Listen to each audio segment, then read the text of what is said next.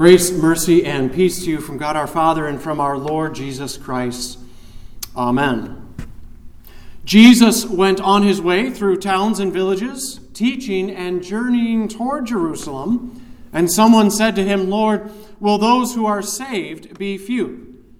Jesus said to them, Strive to enter through the narrow door, for many, I tell you, will seek to enter and will not be able.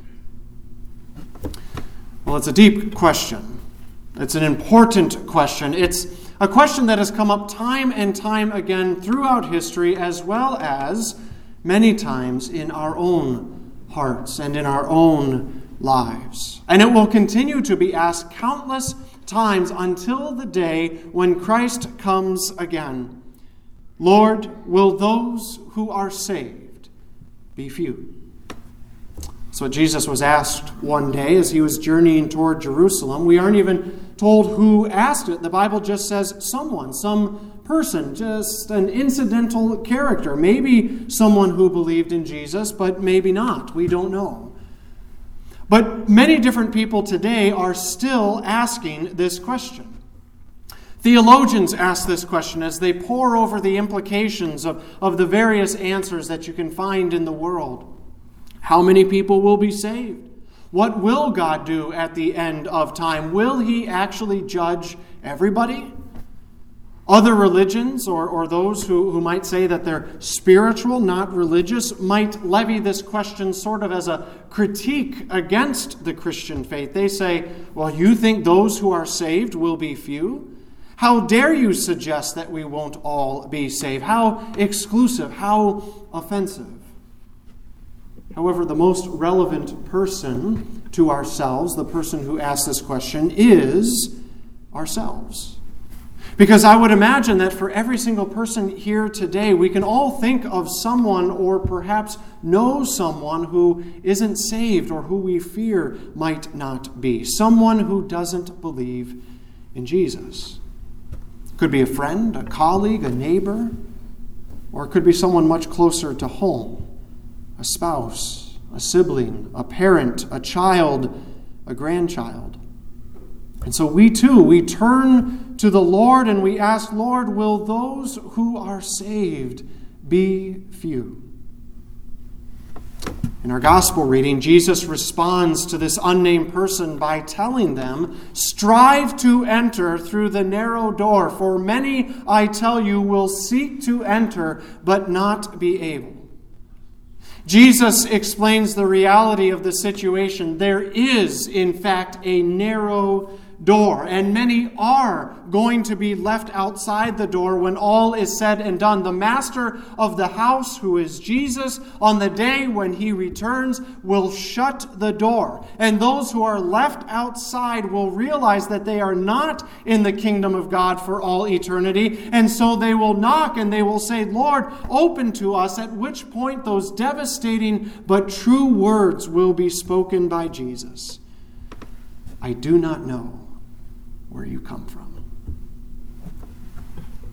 Now, to understand what Jesus was communicating to the crowds that day, we need to step back for just a moment and remember that Jesus is here in the heart of his ministry. And the lines in the sand between Jesus and his opponents are very distinctly drawn. Last week we heard Jesus said, I came not to bring peace on earth, but division.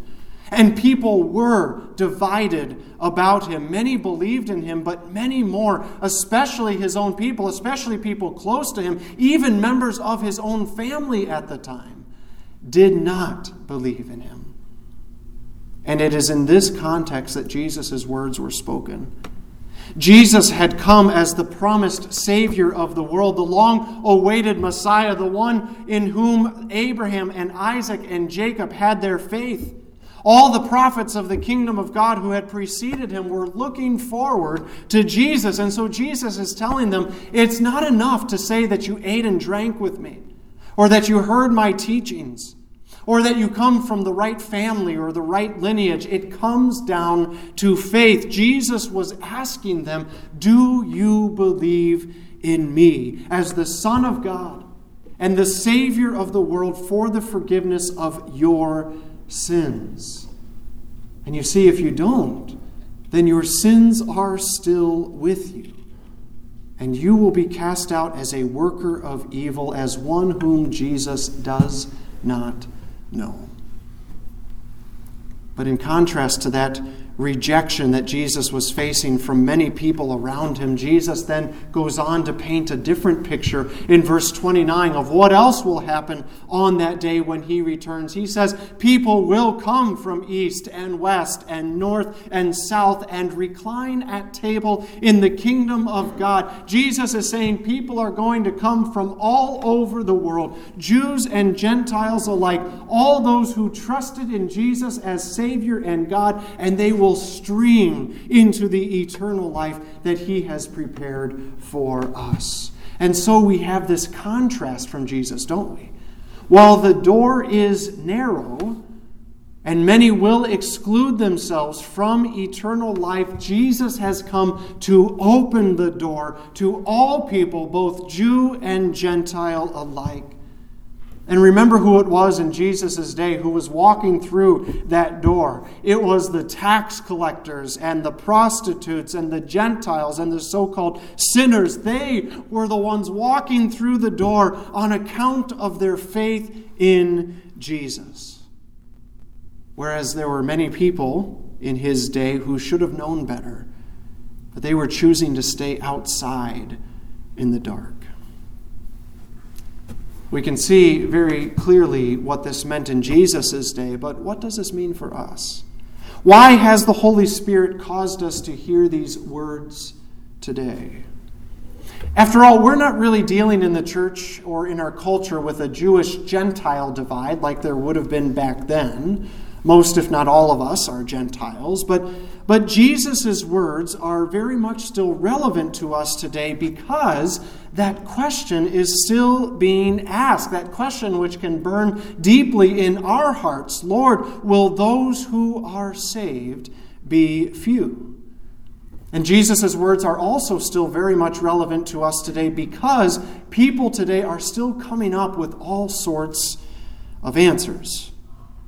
Today, people don't usually look to their ethnicity or their ancestry to assure themselves of their salvation like they were doing in Jesus' day. However, people are still assuming that they deserve to be saved just as they did back then. Numerous surveys, for instance, have shown that this is the way that most American Christian Christians think.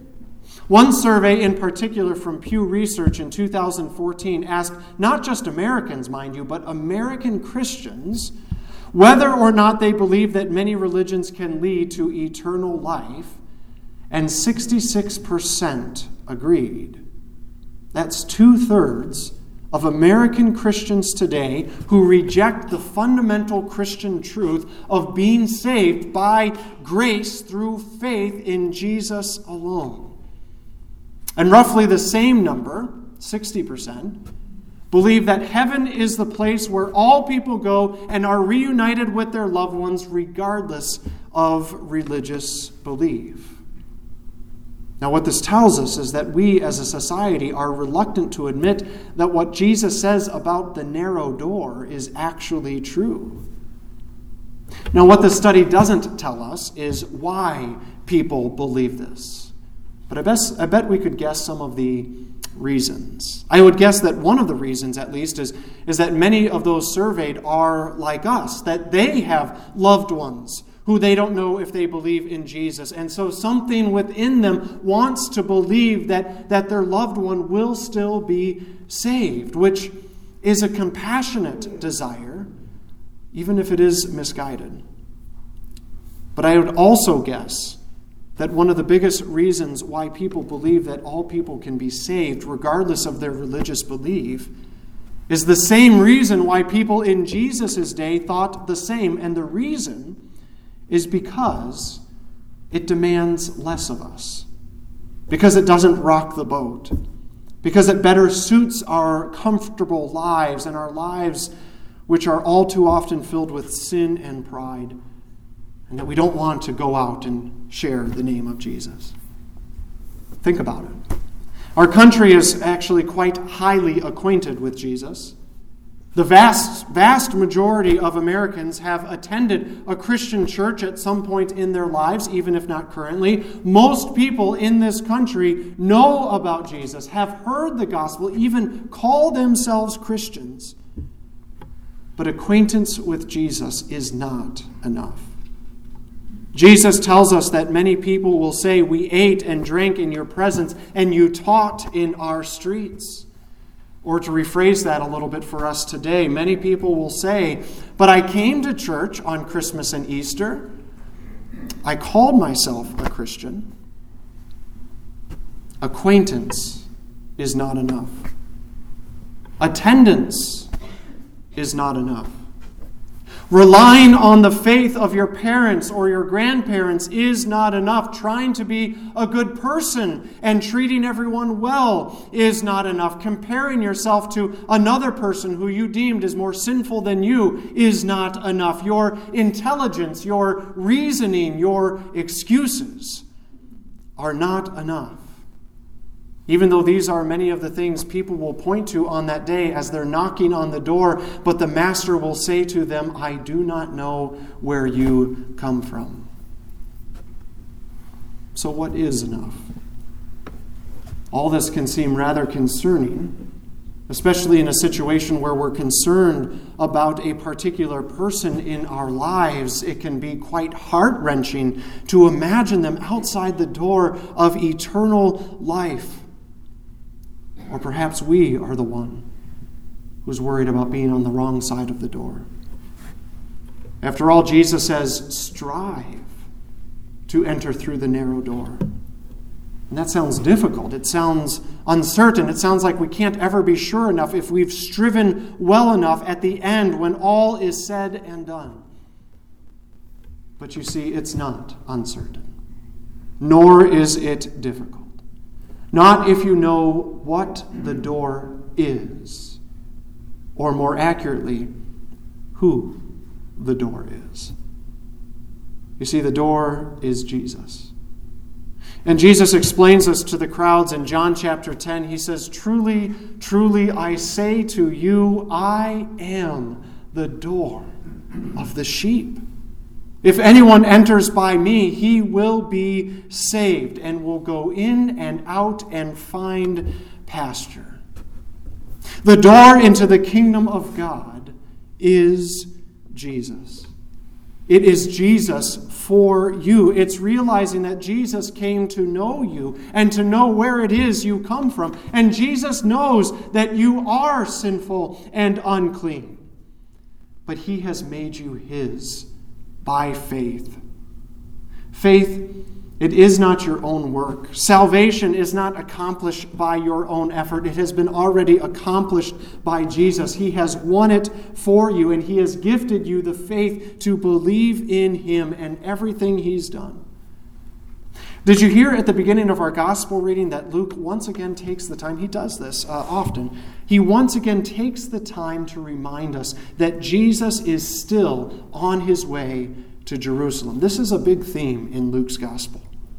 Jesus set his face to go to Jerusalem back in chapter 9, and ever since then, Jesus had been continuing on an unwavering path toward everything that he knew was waiting for him there betrayal and arrest and being beaten and shamed and scorned and crucified and killed, but also being raised from the dead. Jesus was going to Jerusalem to do everything that all of our striving in this life could never accomplish, which is the forgiveness of our sins and the gift of eternal life. This salvation has been offered to every single person in this world for free. It's there for everybody. It's what Abraham and Isaac and Jacob and all the prophets trusted would one day arrive, and it's what we by faith know has already happened. And so we know we will be part of those nations streaming in from east and west and north and south. The door to God's kingdom may be narrow meaning that Jesus is the only way, truth, and life. But it is also absolutely critical to realize that that door is an open door. Salvation is not based on some exclusive criteria that some can meet and others can't. Jesus' salvation is offered to all. Right now, today, He is the open door, the door that anyone is welcome to walk through and to find the pastures of eternal life. But that brings us back to our question, doesn't it? The question will those who are saved be few? And what about the person that I love? What about the person about whom I'm worried? Well, to be honest, that is a difficult thing to grapple with in this life. But at some point, we do need to realize that we are not the ones who are responsible or in control of answering that question. But I do want you to notice something. I want you to notice, again, what Jesus says when he's asked that question. Instead of just answering that person bluntly, yes, those who are saved will be few, and then just keep moving on. Jesus stops and takes the moment to encourage the crowd to strive through the narrow door, which is Himself, to trust in Him and Him alone for their salvation, to be fully certain themselves that their righteousness is rooted in Him and that He has there, He's there at journeying toward Jerusalem for them. And then, what's more, Jesus takes the time to depict all those nations pouring into his kingdom on the last day. And so he is making sure that we know that entrance into eternal life isn't only for select few, it isn't only for an exclusive bunch. It is offered to all people, including you and including those for whom we're concerned. And so that's an invitation from Jesus to always be motivated to, to make known to others the salvation that is offered to them by grace through faith in Jesus Christ. And so the apostles were going to be sent out by Jesus to, to go to the very ends of the earth to make that good news known, and they did. And now we, the church, pick up that mission. This is the Great Commission. We carry out that same mission. The gospel is still going to every end of the earth through us. And we all have our own end of the earth that God has given us, our own corner in which we live. And in your corner, there is your, your neighbor, your coworker, your friend, your family member. And you have been called by God to share with them unapologetically the good news of Jesus Christ. You are the one whom God has appointed specifically to reach out to that person. You know, some people are called overseas, but, but not many. All of us, however, have been given a mission to go right where God already has us. And so, as you go, remember this. Remember that the burden of changing someone's heart is not a burden that you're called to bear. You have no power to convert people, that's the job of the Holy Spirit. But you have been sent to pray for them and to know that God hears your prayers and you have also been sent to keep talking to the people around you and telling them about that open door to God's kingdom, telling them about Jesus. And through the miracle of faith on that last day, there will be many people whom we assumed would have been the last ones to the kingdom, and yet they will be first. And they will they with us we will go through the door and we will rejoice with them and live together joyfully, reclined at table in the kingdom of God with our Savior for all eternity. In Jesus' name, Amen. And now may the peace of God, which surpasses all understanding, guard your hearts and your minds in Christ Jesus our Lord. Amen.